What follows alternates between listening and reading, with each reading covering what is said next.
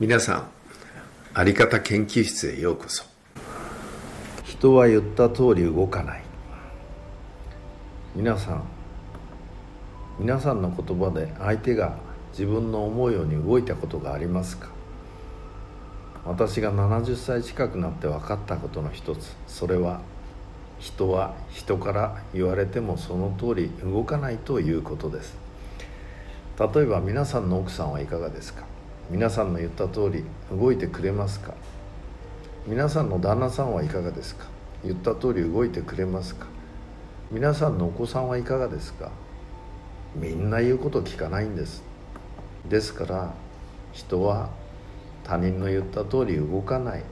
というふうに思っておく方が良いと思います。ここのところが本当に分かると部下に対して何で言った通り動かないんだ？という怒りがなくなります。人が言った通り動かないんです。でもそれでは仕事は進みません。仕事をするということは部下に指示命令をすることではなく言った通りに動いてもらうことが仕事です。そうでないと仕事の成果は生まれません。そのためにはどうしたらいいか。あなたが言ったことを部下に聞いてもらえるように言うこと。もちろん言い方もあります。でも一番大きいのは何か。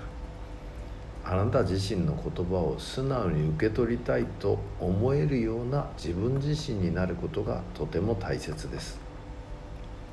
もし他人が思うように動かなかったならばこう考えてください。自分の在り方にどこか問題があるのではないかということです。もう一度申し上げます。